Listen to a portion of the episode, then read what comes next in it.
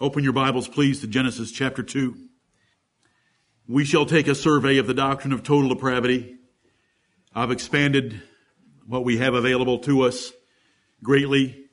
There isn't sufficient time for us to deal in all the details, but let's take a survey of it from beginning to end, if the Lord will grant us that, and see the profit that hopefully will come to our souls because of it.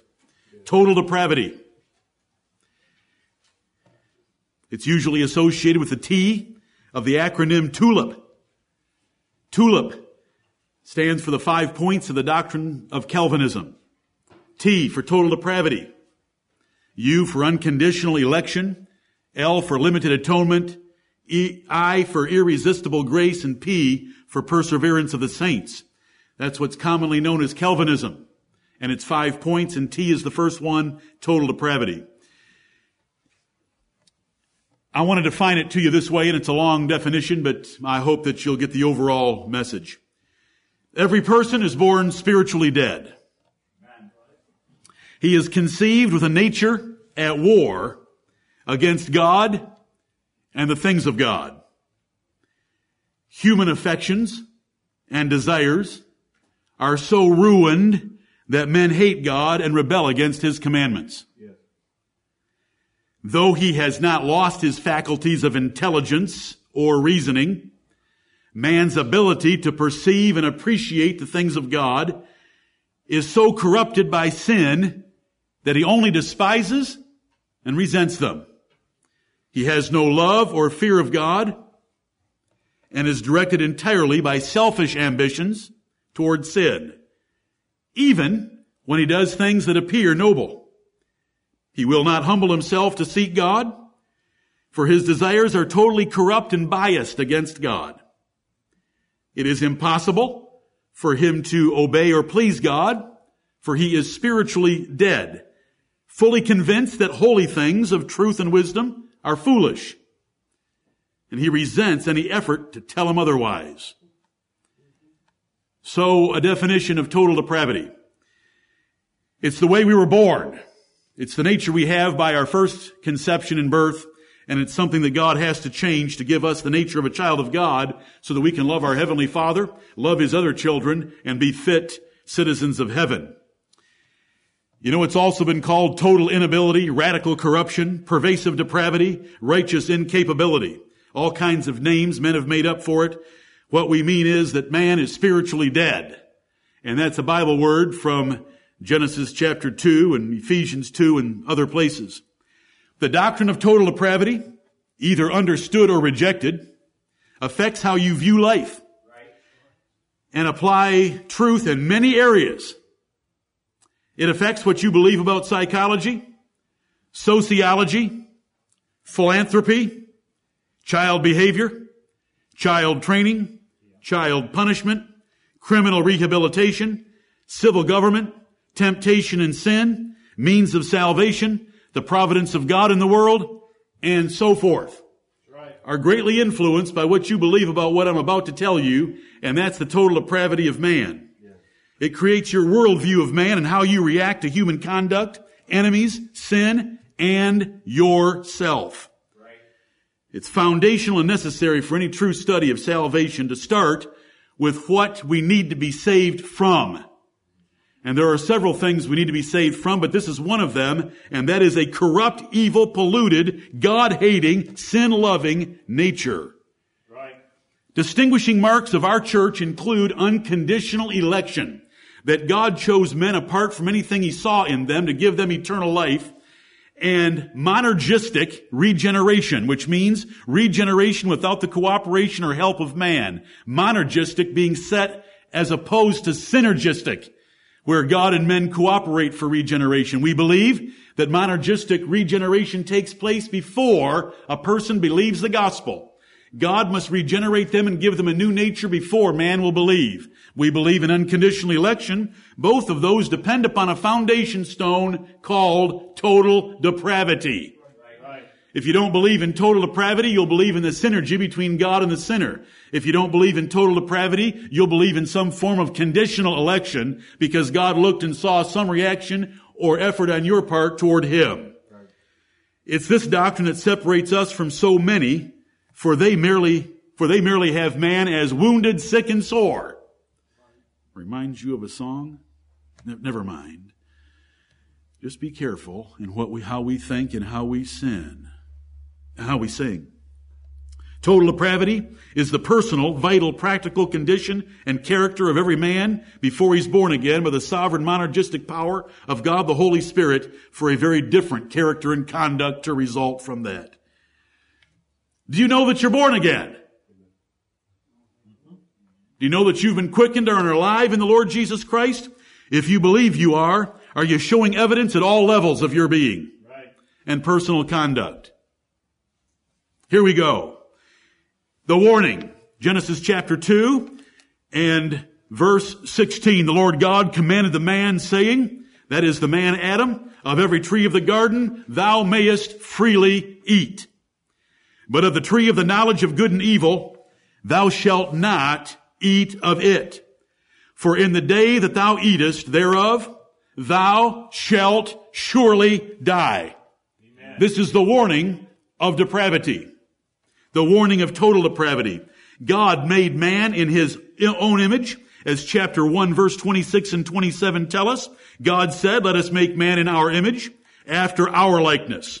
Please remember these words. Genesis 1:26. Let us make man in our image after our likeness and let them have dominion over the fish of the sea and over the fowl of the air and over the cattle and over all the earth and over every creeping thing that creepeth upon the earth. So God created man in his own image. In the image of God created he him, male and female created he them. In God's image. In verse 31 of that first chapter, God saw everything that he had made, including the man, and behold, it was very good and the evening and the morning were the sixth day. Now God made Adam in his image. God made Adam very good. And then God warned Adam that if he ate of the fruit of the tree of the knowledge of good and evil, he would surely die. God plainly warned him that he would die if he ate the fruit. Death. The choice of the words of the Word of God are important to us. The word death Death is the cessation, the end of life, and a very strong word about a drastic and complete change that would transpire if Adam were to eat of that fruit. Death includes the end of all ability, all cooperation, all energy, all participation, all strength, and all vitality. Right. Death is not disease. Death is not debilitation. Death is not disadvantage. Death is not handicap, sickness, sores, or wounds. Death is a final and conclusive result that cannot be altered by any object or any other, but a creator God. Thank you, Lord. We begin reading the Bible. We come to Genesis 1, we come to Genesis 2, and all of a sudden, out of 1189 chapters in the Bible, we are told and confronted with the truth that mankind is dead. Though unstated here, the question needs to be asked and answered. How did Adam die? So, we'll ask it. We just did. We'll answer it. Let's come to Genesis chapter 3 and look at the first lie. The first lie. Genesis chapter 3 verse 1. Now the serpent was more subtle than any beast of the field, which the Lord God had made. And he said unto the woman, Yea, Hath God said, Ye shall not eat of every tree of the garden? And the woman said unto the serpent, We may eat of the fruit of the trees of the garden. But of the fruit of the tree which is in the midst of the garden, God hath said, Ye shall not eat of it, neither shall ye touch it, lest ye die. And the serpent said unto the woman, Ye shall not surely die. One word change. One word change. Do you believe Genesis 2:17? Thou shalt surely die. Many teach contrary to that doctrine God warned of and promised in Genesis 2:17, and they're teaching a satanic lie. The satanic lie is Genesis 3:4, thou shalt not surely die. The serpent, called the devil and Satan according to Revelation 12, questioned God's words and altered them. He promised that Eve would not surely die. She showed weakness of her character by believing his lie and was thereby deceived, as she will admit in later in this chapter. And as Paul tells of her in 1 Timothy 2:14, the lie has been perpetuated by Satan and doctrinal dupes ever since the Garden of Eden about man's condition. Women are still moved by Arminian nonsense for free will and rejection of total depravity. Teaching that man is only wounded or sick, not truly dead, is the same lie that Satan told Eve. Right. The fountain of error, the fountain head of error regarding man's condition, the nature of his salvation is right here. Right here. If we, if we make a mistake right here, we're going to misunderstand salvation. We're going to misunderstand grace. We're going to misunderstand the work of regeneration.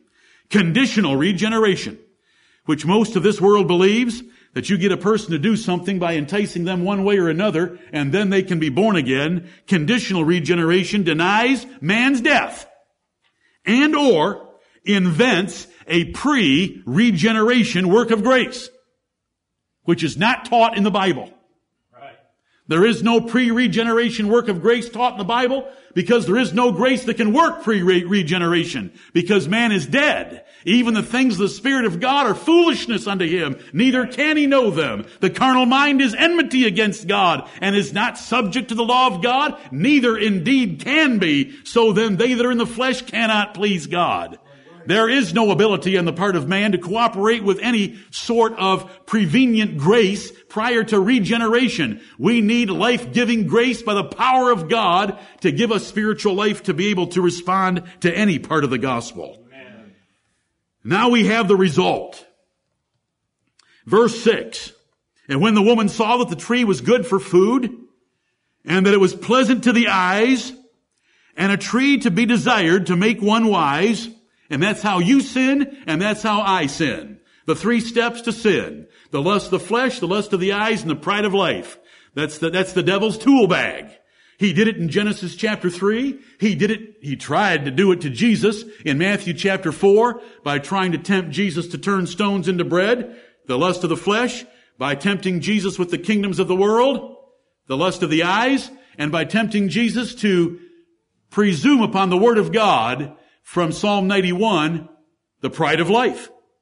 These things are taught in 1 John 2, 15 through 17 as the tools of the devil. This is how you sin. Right. And she did eat. She took of the fruit thereof and did eat, and gave also unto her husband with her, and he did eat. We have taken three steps in the, in the beginning chapters of Genesis. We have a warning in Genesis 2.17. We have a lie in Genesis 3 4, and we have an act in Genesis 3 6 that violates the warning of Genesis 2 17. Now, do you believe those three things? If you believe those three things, then we believe that at the moment that Adam and Eve ate the fruit off the tree of the knowledge of good and evil, contrary to God's promised warning in Genesis 3 6, they did die. They died. Now it doesn't say they died. There is no death mentioned in the rest of Genesis 3. Did they die? Absolutely they died. And I love the silence. Because do you know what the silence tells us to do? Look at the results. Look at the effects, and we will see the death defined that was promised in 217. I love that. If we just had the word death in Genesis 3, we would cheat and not put forth the effort to define death. But we have death promised in 217, and so let's now define it by looking here. There's no statement in the context, but we can figure it out. How did Adam die?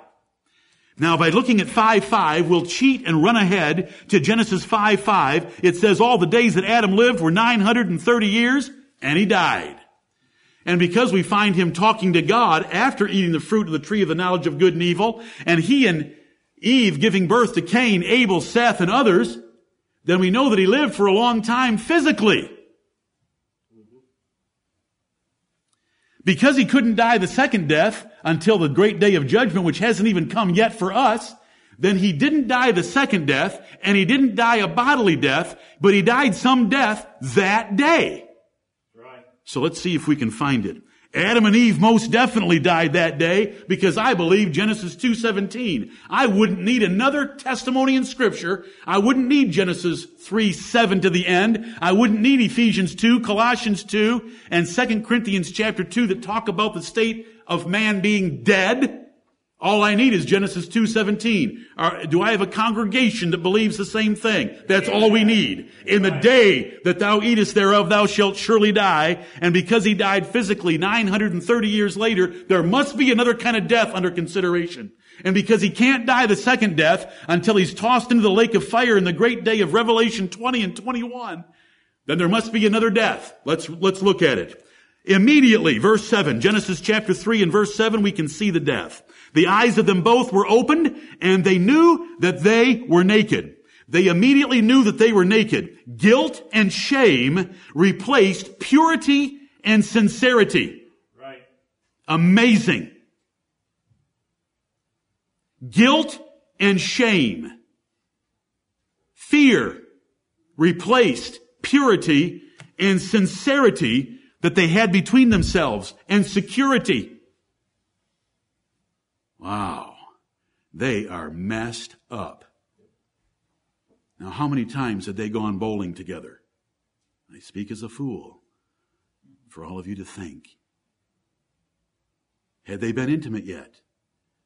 Or was Adam waiting for a better month? They knew each other. They knew each other well. And all of a sudden, they are corrupt. They don't trust each other. They feel guilty, shamed and fearful with each other. They made fig leaves, it tells us in Genesis 3 7. They sewed fig leaves together and made themselves aprons. Aprons just covering, covering their genitals. They designed their own escape from guilt and shame with no thought of repentance. Right. They're using a band-aid approach to sin. The band-aid approach to sin is worrying about the consequences of sin rather than the origin source and cause of sin. And brother Jerry and I did not coordinate today's activities at all, and I promise you that in the name of our Lord. I trust him so abundantly, and he has proven himself abundant today again in your midst. Amen. We did not collaborate, corroborate at all on this matter.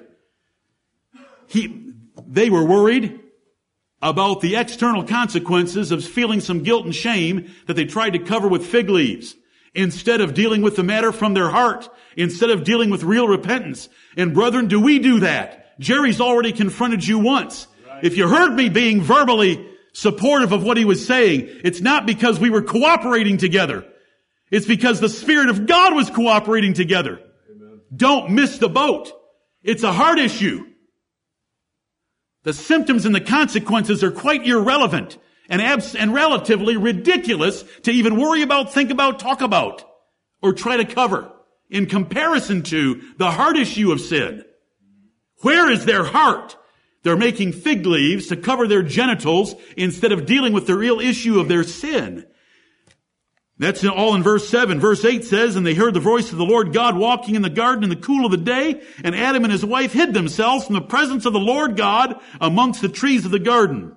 When they knew God was close and looking for them, when God was coming to confront them, when they had God available for them, they tried to get away from Him. Are you with me on these descriptions? See, it doesn't say that he, they died in Genesis chapter 3. It just tells us these things. When confronted by God, Adam used fear, devilish and selfish fear to excuse fleeing. Listen to his excuse in verse 10. Adam said, I heard thy voice in the garden and I was afraid because I was naked and I hid myself. That isn't the fear of God. That's the devilish fear of God. The devils fear God and tremble. Right. The real fear of God would run to Him and repent because there's forgiveness with the Lord that He may be feared Amen. in a very different way. Oh, this is devilish fear. I can't trust you. I can't deal with you. You would just condemn me. You don't understand me. You wouldn't treat me fairly. So I went and hid. Adam then blamed God for giving him Eve in the next verse. Ever do that before? Then, then Adam blamed Eve. Have you ever blamed your wife for anything that's happened in your family? I'm glad I haven't. Adam then blamed God for giving him Eve and blamed Eve for offering him the fruit. Look at this creature. He hides from God. He uses a band-aid approach for sin. He resents God. He hides and he blames his wife. And then Eve blames the devil for beguiling her. Well, you moron were the one talking to him, listening to him, and thinking about what he was saying instead of remembering what God had said. My brethren, look at this. We've made it no further than Genesis chapter 3, and we are learning something about the study of man or anthropology. We're learning about depravity right here. God promised, Satan lied, and the truth of the matter is, Adam and Eve, our first two parents in a perfect world, being good and very good, made by God personally, having God as their personal companion in the Garden of Eden, are messed up. Observe their total lack of repentance. Repentance is repudiation of what you have done and coming to God in a claim for mercy with a contrite and a broken heart. There is none of that. They make human efforts to cover their guilt and shame rather than dealing with the source issue of their wicked, selfish hearts. Look at the efforts they made to avoid dealing with God, the declaration of their devilish fear of God, and the blame game. Everybody wants to blame someone else. It isn't someone else. It's you. Right, right. It's you. And it's only you. David didn't say, my wives haven't given enough recently. David didn't say, my older brothers abused me when I was young. David didn't say, my parents didn't train me well enough. David didn't say, I had to spend three years in the public schools and I was exposed, exposed to pornography.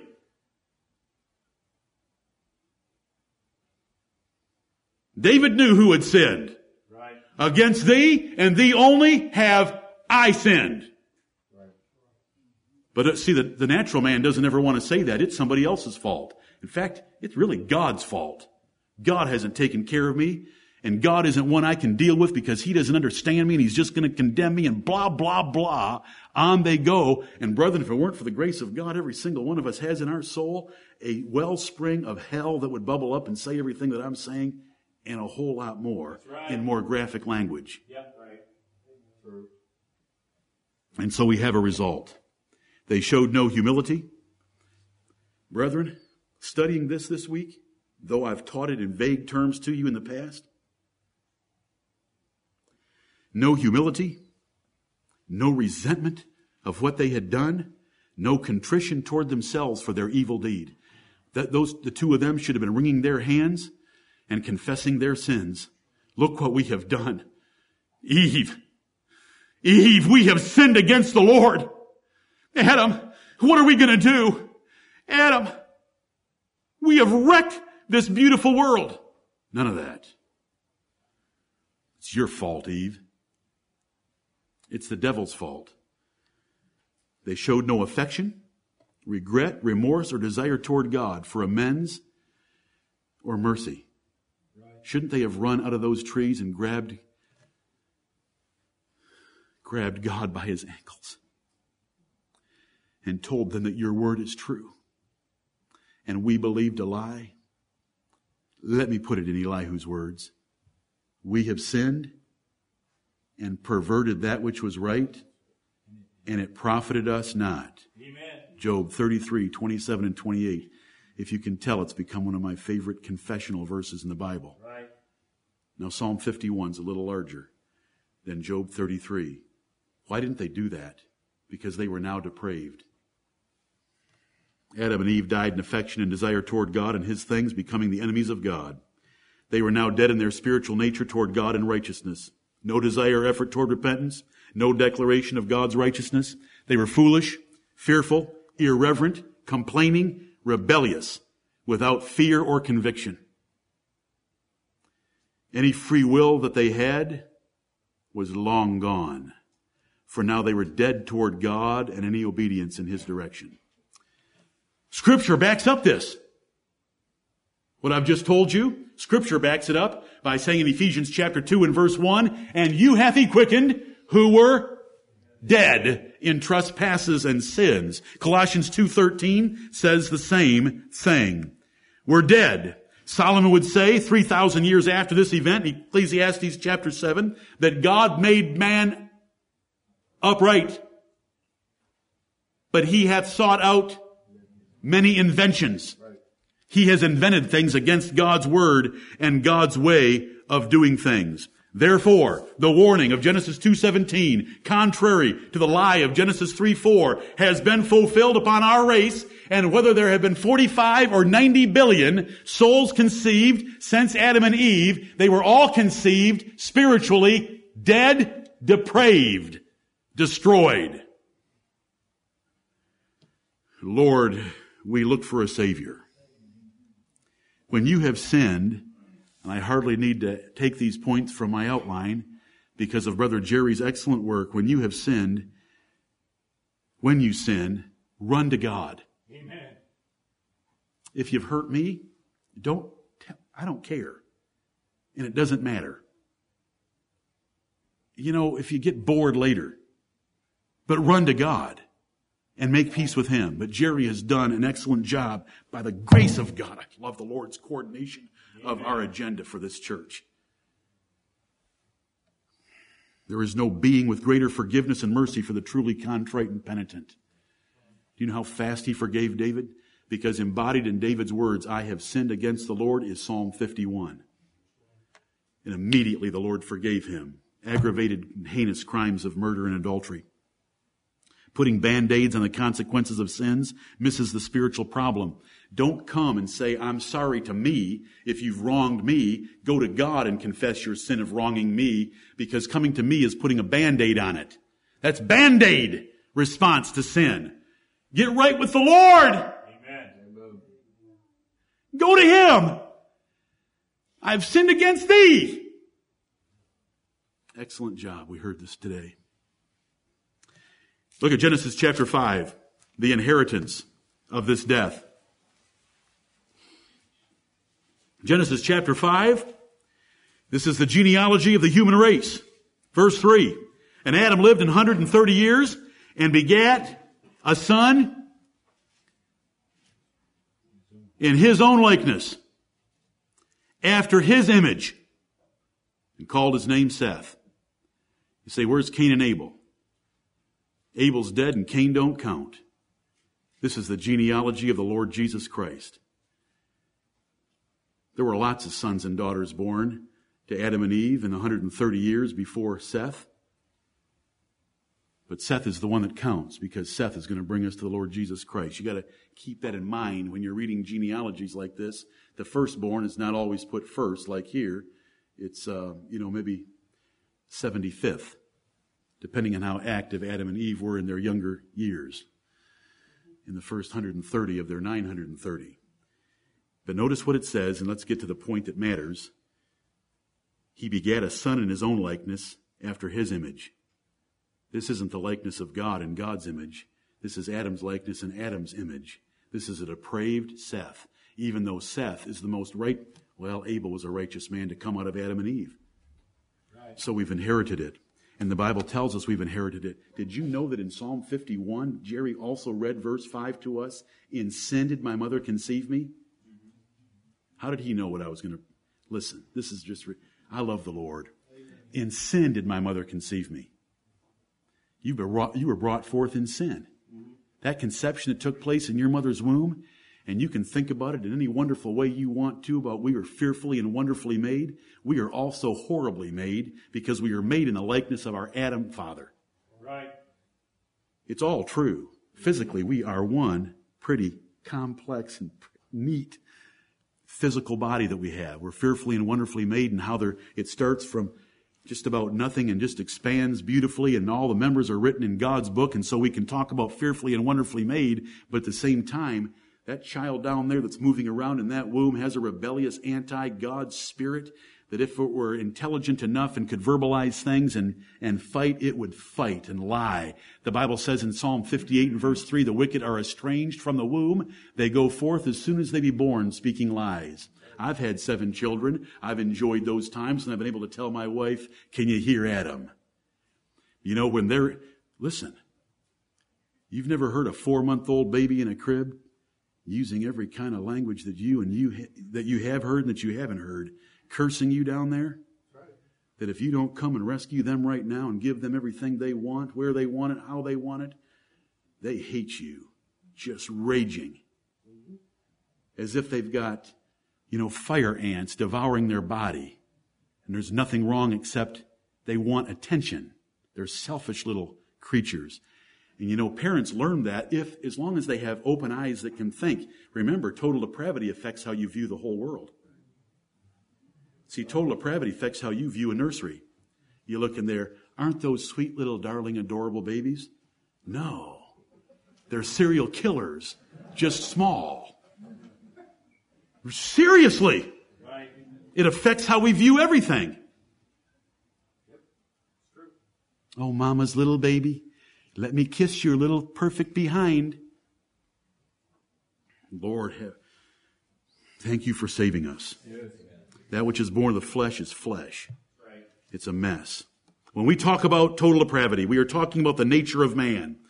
When we talk about the nature of man, we are talking about the qualities or properties of man. We are talking about his character, his inherent and innate disposition, or the way he reacts to things. That's what we mean by total depravity. This is an important theological point I want to make to you right now. Total depravity and original sin are entirely unrelated.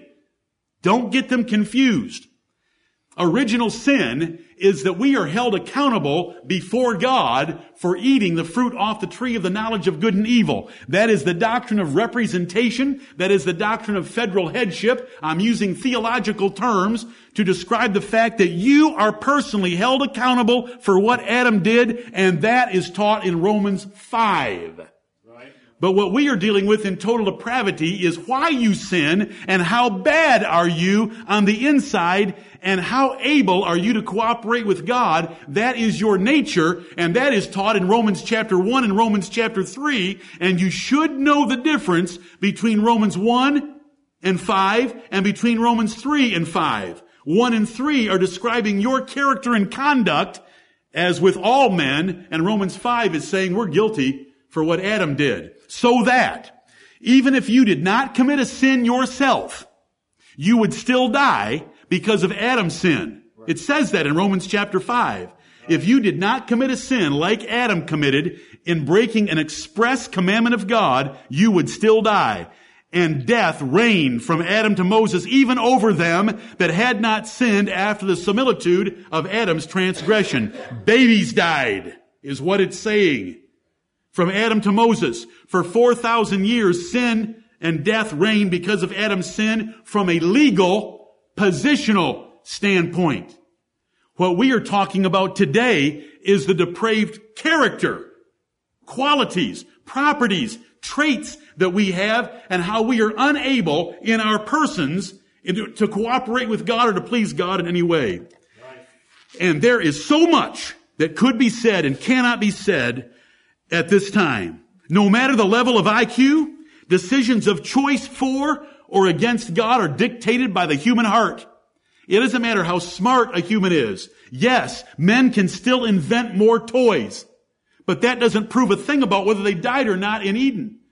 Cain's relatives invented many toys in Genesis chapter 4, but their hearts hated God. Their hearts heard the God of heaven tell Cain, if thou shalt do well, thou shalt be accepted. What fingers flew up from his two hands against the God of heaven?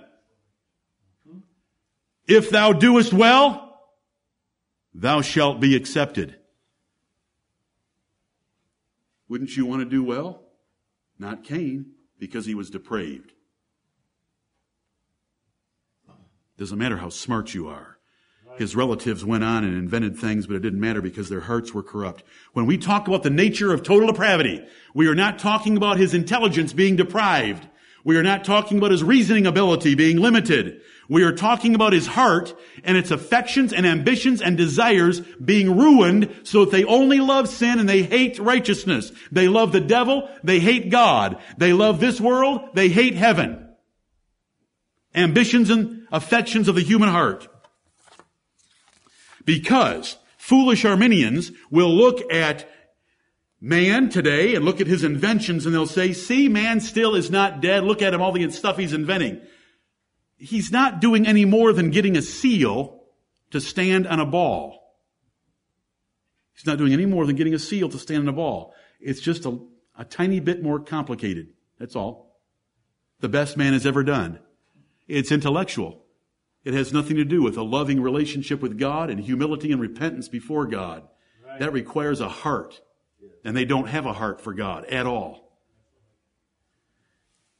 Romans chapter 1, if you read it last evening, let's look at it very quickly. Romans chapter 1. Oh, it's an excellent passage. Amen. Romans chapter 1. If you want to go to a place that describes the depravity of man, it's Romans 1 and explains it quite well. It is not that man cannot know about God. It is not that man intellectually cannot choose God. It is that man will not do so because he doesn't want to do so because he loves sin, he loves himself, and he hates God. Romans 1, 18 through 32 are wonderful verses. I'm just going to bring out a few of their phrases and it's going to be hard for you to follow. And if I go too slowly, it just takes a lot of time. Do you know what it says in this passage? That the wrath of God is revealed from heaven against all ungodliness and unrighteousness of men who hold the truth. Though depraved, a man can hold the truth. A man can hold some body of truth. Depraved. So it says of this, so it says of depraved man in these 15 verses. They hold the truth. God is manifest in them. They know something about God. God hath showed it unto them. It is clearly seen. It is understood. They are without excuse. I'm down to verse 20. When they knew God, it says, they changed the truth of God. That means they had the truth of God because we started out by the fact that they were holding the truth. They did not like to retain God in their knowledge. They're haters of God, and knowing the judgment of God, they continue in the things they know that God hates and will judge. Incredible. So see, it's not intellectual incapacity. It's not intellectual inability. It's a heart inability. They know. And how do they know? What and what do they know? They know from the natural creation. God has revealed himself in the natural creation. And what has he revealed? That he has a Godhead. He's different from them and he has eternal power. They all know it. This is totally consistent with Psalm 19, first six verses. The heavens declare the glory of God, and the firmament showeth his handiwork. Day unto day uttereth speech, and night unto night showeth knowledge. Every language, every dialect of every man that has ever been born in this world has come encountered God and has understood enough that he should have chosen God. But he makes a choice because he hates God it's a fig leaf, band aid, hide in the trees, blame game. They come up with idols, statues.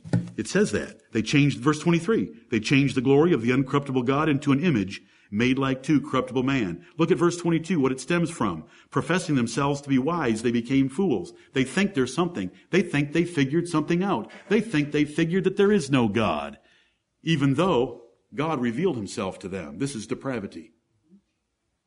Total depravity does not alter decision making capability or perceived freedom to choose. It's just that they'll never choose righteousness, they'll never choose God, they'll choose away from it, and so will we all if we weren't saved by grace. Amen. Total depravity is not utter depravity. Men are not as bad as they could be by outward actions. All men are as bad as they could be internally. Men are not as bad as they could be externally. It's not utter depravity. Do you know why it's not utter depravity, but total depravity? Be- the mercy of God and his, his controlling providence of the universe. Surely the wrath of man shall praise thee, and the remainder of wrath thou shalt restrain. God only allows the amount of wrath it's going to be to, to accomplish his purposes.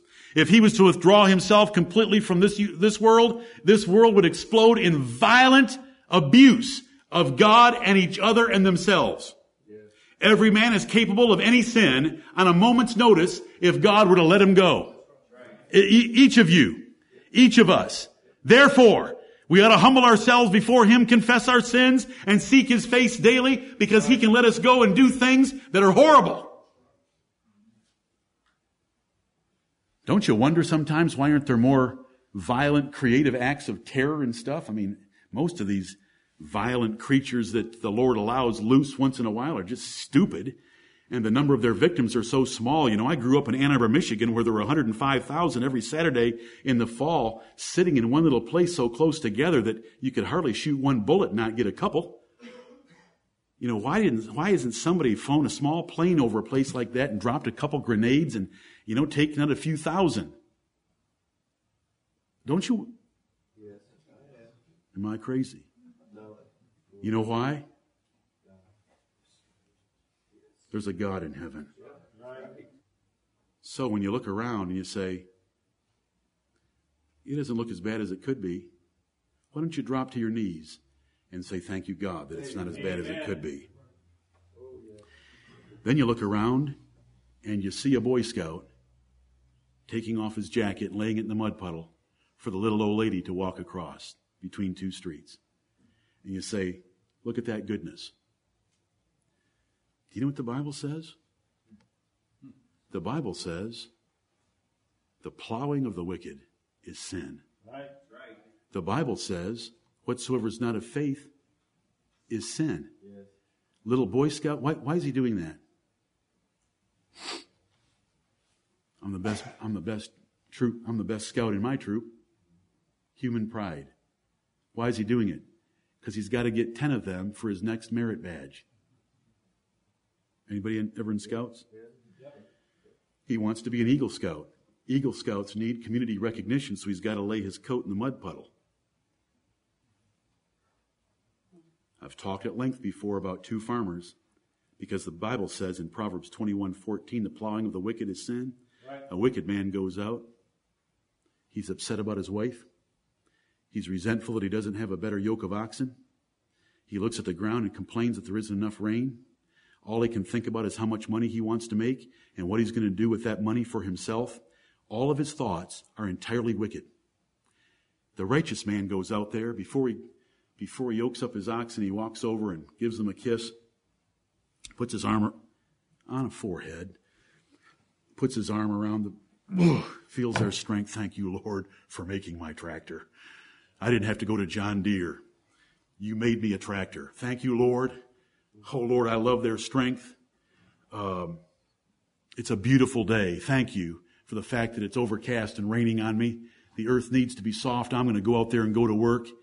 Lord, if you'll bless me just a little bit, I want to take care of that preacher man down the street just a little bit better. And Lord, I, I love the wife that you've given me. I'm so thankful for those children. Help me to make enough that we can eat comfortably this year. You are a blessed God. Oh, look at that earthworm down there. Thank you, Lord, for ventilating the soil with those little worms. If it weren't for you, total different. Yes. Total, total difference. That's right. I hope I actually got you. You know, everything we do, everything we do, we can get excited about to the glory of God. Amen. Or everything we do, we can complain about is the C word. I was going to use the B word. Thank you, Lord. Amen. How far does it go? The human will is so corrupt against God. You know what Jesus told the Pharisees of his generation? These are the people that were the most religious in the world. Search the scriptures, for in them ye think ye have eternal life, and they are which, and they are they which testify of me, and ye will not come to me. Right. That's John chapter 5, John chapter 6, verse 44 and verse 65. No man can come to me except the Father which hath sent me draw him. No man will, no man can, no man can see. John 3, 3, except a man be born again, he cannot see the kingdom of God. John 8, 43 and 47, can't hear the kingdom of God. He that is of God heareth God's words, ye therefore hear them not, because ye are not of God. Now, how are you going to get someone saved that can't see, can't hear, will not come, and cannot come? Every head bowed and every eye closed. Uh, this is just part of my sermon. Every head bowed and every eye closed. All you have to do is come to Jesus. He's done all that he can do. Now the rest is up to you. It is all so easy for you all to be saved today. Just come to Jesus. What does the Bible say? Ye will not, ye cannot, you can't see, you can't hear. Then why are you talking, preacher? We preach to God's elect. Right. And we only preach to God's elect that are regenerated.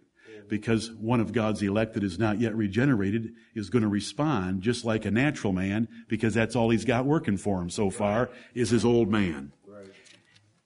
You say, well, if I could adopt, if I could adopt a depraved child, I'd give it a loving environment. You want to turn to Isaiah 26 with me? I'd give it a, a loving environment and, I, and we could change it. If a child were to grow up in a home of love and tenderness, kindness, generosity, seeing love and fairness all around them, they would love Jesus. This should comfort you, parents. It'll change your view of the, the whole world. Right.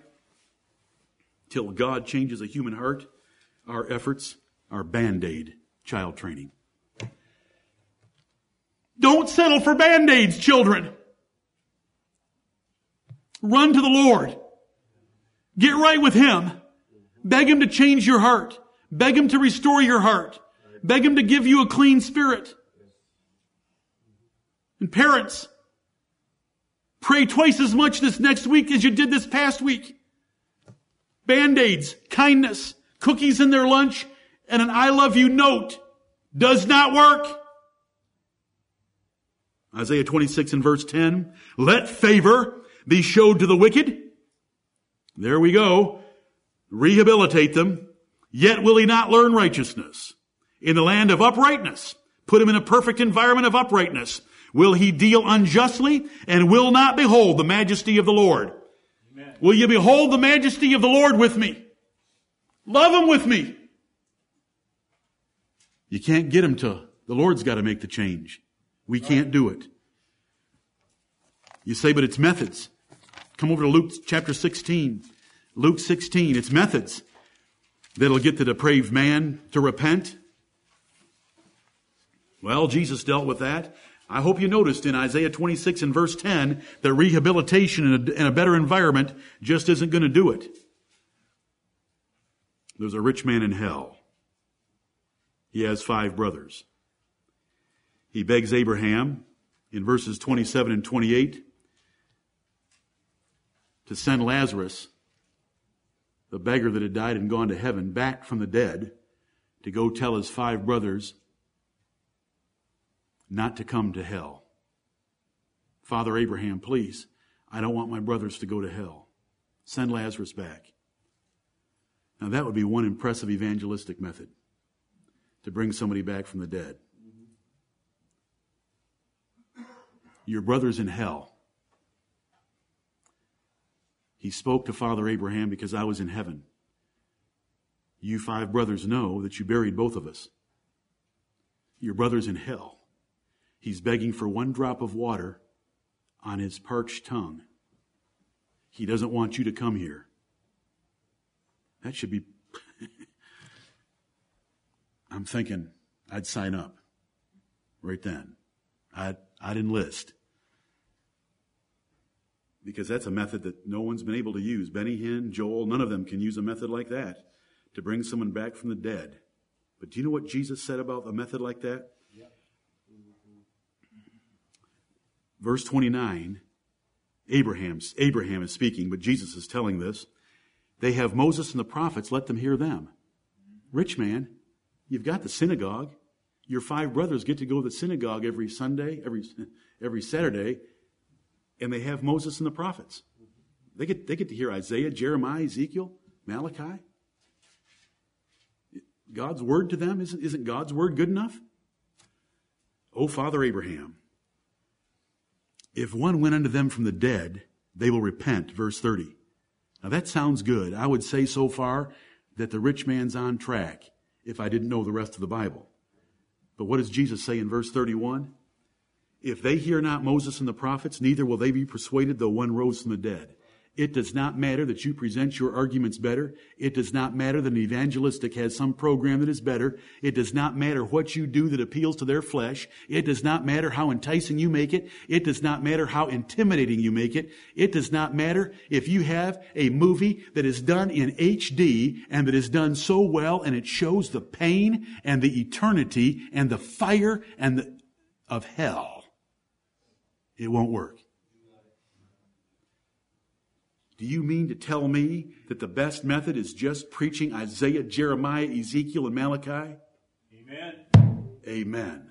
Because if a man's born again, he knows of the words of God, and its methods don't matter. Ephesians chapter 2. Ephesians chapter 2. The longest I've ever preached on total depravity to you, brethren, in 30 years is about 15 minutes that I can think of. And I could go for about six hours. And I'm totally, I've reached the end of my tether. You know the doctrine. I want to show you the proof of it just very quickly. Look at the proof of it. Ephesians 2 verses 1 through 3. And you hath he quickened. That word quickened means to make alive. When the Bible says in Hebrews 4:12 that the word of God is quick and powerful. What is it saying about the word quick? What does it mean? Alive. When the Bible says that Jesus Christ is coming back to judge the quick and the dead, does it tell us what the word quick means? Alive, the living. So, and you hath he quickened. You hath he made alive who were dead in trespasses and sins, so that Paul in the New Testament exactly agrees with Genesis 2.17 and what God said would happen if Adam ate the fruit off the tree of the knowledge of good and evil. Now, the apostle Paul in the New Testament will further explanify and describe that death in trespasses and sins. Verse 2, this is what it's like, wherein in time past Ye Ephesians walked according to the course of this world. You lived like everyone else, according to the prince of the power of the air, the devil, the spirit that now worketh in the children of disobedience. Those are reprobates on their way to hell. Among whom also we all, including the apostles, had our conversation or our lifestyle in times past in the lusts of our flesh fulfilling the desires of the flesh and of the mind, and were by nature, there's the word that I like to use, by nature, this is not legality, this is vitality. This is not your personal standing before God, this is your personal character. Were by nature the children of wrath, even as others. Children of wrath are the vessels of wrath described in Romans 9 that are going to hell. And, and we by nature were exactly like them. All we cared about were fulfilling the selfish desires of our flesh and of our mind, fulfilling the lust of our flesh, that is the sinful wildness against God. We had our lifestyle among the world. We were following the devil, the prince of the power of the air, and that's what we were like. But we were quickened. We had to be given life. And so it's not a doctor they need. It's not medication. It's a creator and resurrection.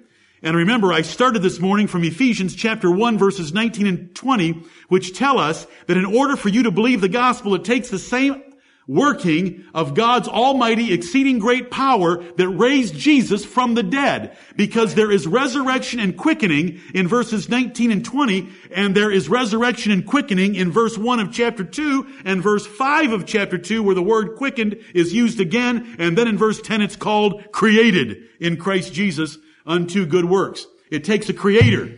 And the creator has done it for us. The creator has reached down and undone our nature that we got by inheritance from Adam. We're not talking about the legality. That's the second Adam that stood in our place and obeyed for us and saved us legally and positionally before the tribunal of God. We're talking about our corrupt nature, my thinking, my heart, my affections, my ambitions, my lusts, all that's been changed because I have been quickened and given a new man. So now I'm a schizophrenic creature. I have my old man, I have my new man, and I get to choose between the two of them in my spirit. The apostle Paul laid out three different parties that were in him. I myself, and this old man, and this new man. And you make a choice. Put off the old man, put on the new man. Well, who's putting him off? I myself. Who's putting them on? I myself. I have these two principles within me. I have this raging depravity from Adam, and I have this zealous righteousness from God in me. And I put one off and I put one on every day, in every action, at all levels. Lord help us to do that. Romans chapter 3. Oh no, Psalm 14. Lord, I have seriously mismanaged my time. I have seriously mismanaged my time twice. Once in my office and once in the pulpit. I wanted to blow this subject up and get every verse in the Bible that dealt with it, and we're getting there. I want to go spend some more time on it this week. It's, it's a serious problem I have. I don't, I don't want to talk about your pastor, but I have a serious problem. I don't like giving up on an outline until I think it's exhaustive. And there's 31,101 verses in the Bible, and a whole lot of them have to talk about sinfulness. Psalm 14, look at this. The fool hath said in his heart, verse 1, there is no God. What does God have to say about them? They are corrupt. What does corrupt mean?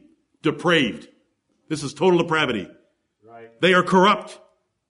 They have done abominable works. That's bad. That's depraved. There is none that doeth good. No exceptions.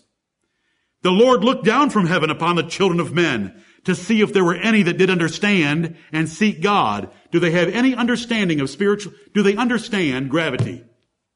Yes, because an apple fell and hit, was it Newton? Mm-hmm. I'm thinking Galileo. Does it matter? It hit somebody on the head. An apple fell, hit somebody on the head, they understood gravity, but they don't understand God. That's right. That did understand and seek God. God could find none. When you run into an Arminian, you say, Do you believe in election? Well, I, yes, I believe in election because it's in the Bible. Well, describe it to me. Well, God looked down from heaven upon the children of men, and he saw all those that would invite Jesus into their heart, and he elected them. That's what. Anybody ever heard that? Yes. I've heard it so many times. You know, I just just makes me sick. Yes, amen. The Lord looked down from heaven upon the children of men, and he found every single one of us in this condition. They are corrupt. I'm, I'm backing up to verse 1 again. They are corrupt. They have done abominable works. There is none that doeth good. The Lord looked down from heaven upon the children of men to see if there was any that didn't, that there were any that did understand and seek God. They are all gone aside. They are all together become filthy. There is none that doeth good. No, not one. Could he have said it any better? You say, okay, he said it once. No, he didn't. I want to remind you of the law of emphasis. It's one of the minor rules of Bible hermeneutics on studying the Bible. When God repeats something, you should pay attention to it. This is in Psalm 14 verses 1 through 3, and it is Psalm 53 verses 1 through 3. He has doubled it in the book of Psalms, and then Paul quotes it in Romans chapter 3 verses 10 through 12. It is in the Bible three times. There is none that doeth good, no not one. There is none that understandeth. There is none that seeketh after God. There is no one out there trying to find God that needs you to help them find God. When God finds them, they will be taught of God and they will know God. Because that is a term of the new covenant. Hebrews chapter 8 and John 6:45. They do not need you to know God in the nature that we are talking about because God will give them a new nature that is created in righteousness and true holiness after the image of Him that created Him. Do you know what it means about that new nature? You have Christ's nature inside you. And you're not going to put it there, and no missionary is going to put it there, and Billy Graham never put it in one person in the entirety of his 60 year ministry. Right. Romans 3. Romans 3. Romans is a theological discourse, an argument by the Apostle Paul, proving false doctrine wrong and proving how men are saved. We've already been to Romans chapter 1, that in verses 18 through 32, it describes the depravity of the Gentiles. Chapter 2 is the depravity of the Jews, specifically identifies them. If you don't believe me, just look at verse 17. Behold, thou art called a Jew. So chapter 2 is about the Jews. I've taught all of this to you before, phrase by phrase. We come to chapter 3. He's still proving the depravity of both. So he comes to verse 9. What then? Are we better than they? Are Jews better than Gentiles? No, in no wise, for we have before proved, both Jews and Gentiles, that they are all under sin. We've already proved it. One chapter for the Gentiles, chapter one. One chapter for the Jews, chapter two. We've already proved it beforehand, but just in case you're not fully convinced yet of total depravity, let me lay nine verses on you. Verse 10, as it is written. Where is it written? Psalm 14 and Psalm 53, which we just read. As it is written, there is none righteous, no, not one. There is none that understandeth, there is none that seeketh after God. They are all gone out of the way, they are together become unprofitable. There is none that doeth good, no, not one. Now my Bible has no, not one at the end of verse 12 and it has no, not one at the end of verse 10. Does your Bible have that as well? Is God just trying to pound something into our heads that there is no, not one person out there that understands and is trying to seek God and just needs to be shown Jesus and they'll just leap on the Jesus bandwagon? We are messed up. Just like God promised. In the day that thou eatest thereof, thou shalt surely die. Their throat is an open sepulchre. What's a sepulchre for? Dead dead bodies. Yep. Kind of matches Genesis 3 and 2. Their throat is an open sepulchre. With their tongues they have used deceit. They were told a lie. They believed a lie. Now they tell lies. The poison of asps is under their lips. Do you ever say anything that cuts people and hurts people like the poison of an asp? Yes, you do. Yes, I do. Whose mouth is full of cursing and bitterness. We were cursed and now we curse. Their feet are swift to shed blood. Satan killed them. They killed themselves. Now they want to kill others. Destruction and misery are in their ways. And the way of peace have they not known. There is no fear of God before their eyes. You know that verses 10 through 12 come from Psalm 14 and Psalm 53. Verses 13 through 18 come from five other quotations, four from Psalms and one from Isaiah. Six quotations in a row. The Lord just pounds through Paul and by the Holy Spirit from the Old Testament to teach us there is no fear of God before their eyes. We saw that in Genesis chapter 3, the way Adam and Eve responded to their sin. There was no fear of God before their eyes. And look at this cursing and this bitterness and this destruction and no peace and violence and war. And uh, uh, their, their throat is an open sepulchre, the stuff that comes out of people's mouths and their tongues there's, there's none that doeth good, there's none that seeketh after God, and there's none that understand their predicament. There's none that understand there's a God and no, not one. That's, that's the extent of depravity. All of us, all of us this way, all humanity, all of us this way, every part of our being at every level is depraved, corrupt, abominable, and hates God. Look at Romans chapter 8. Romans chapter 8. This, listen, do you believe that we have people in this church that have taken psychology, anthropology, sociology, and paid good money and bought a textbook for it? What should we do to them? Well, we're all guilty. We're all guilty. Do you know what you're getting right now? Psychology, anthropology, sociology, right. and theology and soteriology. Say, what's that one? The doctrine of salvation. Thank you, blessed God.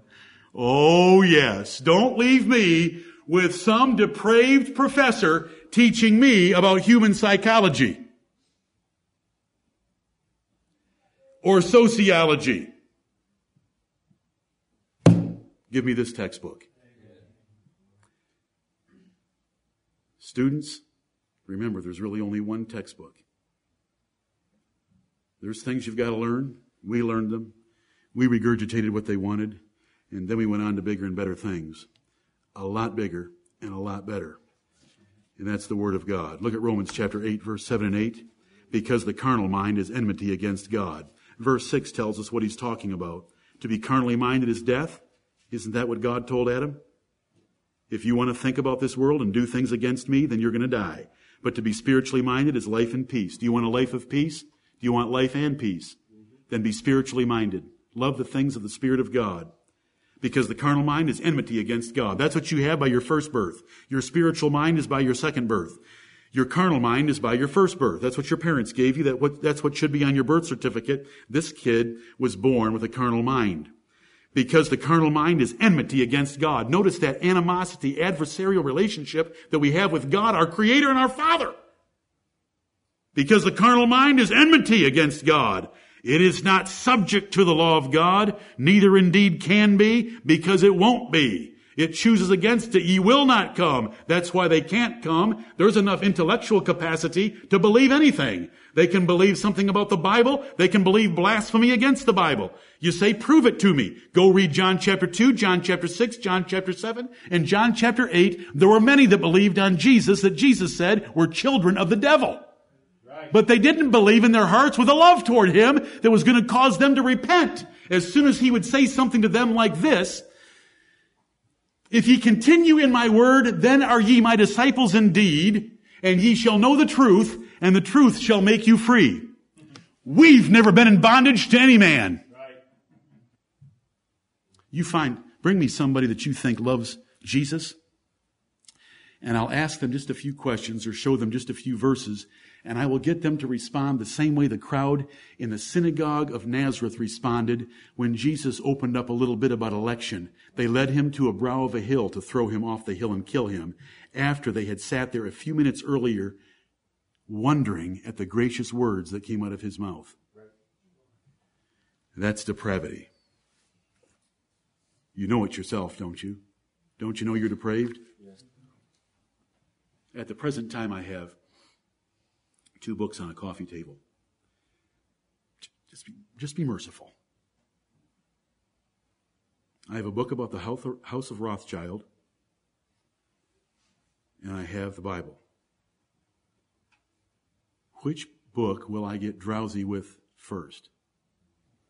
Does anybody want to agree with me, or am I just a, am I just Judas Iscariot? The Bible. The Bible. Does everybody know that? Yes. Yep. If one of you were to engage me with boring drivel and twaddle after the service, could we have a conversation that could extend a couple hours? When I get on my knees and grab the ankles of God to pray with Him, why does my stinking mind wander? Why can I fall asleep while I'm praying? Is there anybody in here that I've fallen asleep on while we were talking? Even if it was a long time, a long conversation. Did, I ever fall asleep on you? You know what? I'm a mess. Do you all know depravity from your own self? Amen. Yes. Amen. Is to maintain the love of Christ and Christ's preeminence. The number one theme in your life, is that difficult to keep that there as the topmost stone? Because you're depraved. You should know it from the inside out. I shouldn't, you know, we know it from the Bible, but we know it from our own souls as well. Satan continues to lie, denying that this, denying this doctrine. You know, they'll look up verses. You've ever met an Arminian? They'll go to Deuteronomy 30 and verse 19. It says, choose life. Choose, see, man still has the right and the ability to choose. There's just a problem. Deuteronomy 30 and verse 19 is not written to depraved sinners. It's written to the church of God of the Old Testament. Right. Come on. The disaster that this creates, all kinds of disasters, people thinking they're saved, all kinds of methods, all kinds of gimmicks, ridiculous preaching, false preaching, false doctrine. What's the solution? You must be born again. Amen. And how do we get born again? The wind bloweth where it listeth. That means wherever it wants. The wind bloweth where it listeth. Thou hearest the sound thereof, but canst not tell whence it cometh and whither it goeth. So is every one that is born of the Spirit of God. God's wind God's Spirit blew on me. I used to sit under the preaching of the gospel and be thinking about girls sports, cars, motorcycles. Would this hurry up and get over with? What am I going to do this afternoon? Man, she's a babe. Now I'm up here. And I've had a wonderful time this week studying the boring, dusty old doctrine of total depravity. And because of some events of this week, it was just the Lord loving me, showing me that His Word has the answer for everything. Amen. Brother Jerry gets up and let's go with Psalm 51. I'm just thinking, perfect, Lord. What a change. Can you all say the same thing with me? That what a change the Lord's made? I love to say. Instead of the who shaking my world down at 150 decibels or 130 decibels, won't get fooled again. Or deep purple throbbing away with smoke on the water. It's come, thou fount of every blessing, tune my heart to sing thy grace. Amen. And I hate that stuff. The solution and the evidence. If you believe the gospel of the Lord Jesus Christ and love Jesus Christ and want to obey him, God has made that change in you. If you're not sure if God's made that change in you, then run to Him right now and repent of your foolishness, waywardness, worldliness, weakness, and wickedness, and He will give you strength. As you draw nigh to Him, He will draw nigh to you. If you do not have that ze- zealous desire inside of you, then go to Him right now. Repent of your foolishness. Repent of your depravity. Be as if you were in the trees of the garden and run out into the midst of the garden and grab the ankles of Him with whom we have to do and spill your soul to him and beg him to have mercy upon you and to revive you because he is able to speak the word and to revive you. And the more you draw nigh to him, he will draw nigh to you. The more you spend time in this word, he will draw nigh to you through the pages of scripture and comfort your soul. Amen. Much more could be said. Some people will say that their feelings are a guide. You know better. Some will say their thoughts are a guide. You know better. Some will say, follow your heart. Oh, have mercy upon us. To follow our hearts, feelings, and thoughts is so ridiculous. The heart is deceitful above all things and desperately wicked. Who can know it? Right. Lord, save us. Why are we different? Do you know that you're born again? Do you know that you're born again? Mm-hmm. Make sure that you're born again. Right. You can't regenerate yourself, but you certainly can repent of your sins, believe on the Lord Jesus Christ, and love your brethren, which just a few weeks ago I preached to you, is born of God. A person that does righteousness, believes in the Lord Jesus Christ, and loves his brethren is born of God. Right. Prove it. Paul would say, examine yourselves and prove yourselves, lest you be reprobates. Prove that you've been born again. Let's have changed lives. Let's have changed lives at every level. Let's have changed lives church wide. May the Lord bless by His grace the preaching of His word, and may the Lord bless by His grace through His Spirit the regeneration and the reclamation and the tuning and the direction and the inclination of all our hearts. In Jesus' name, amen.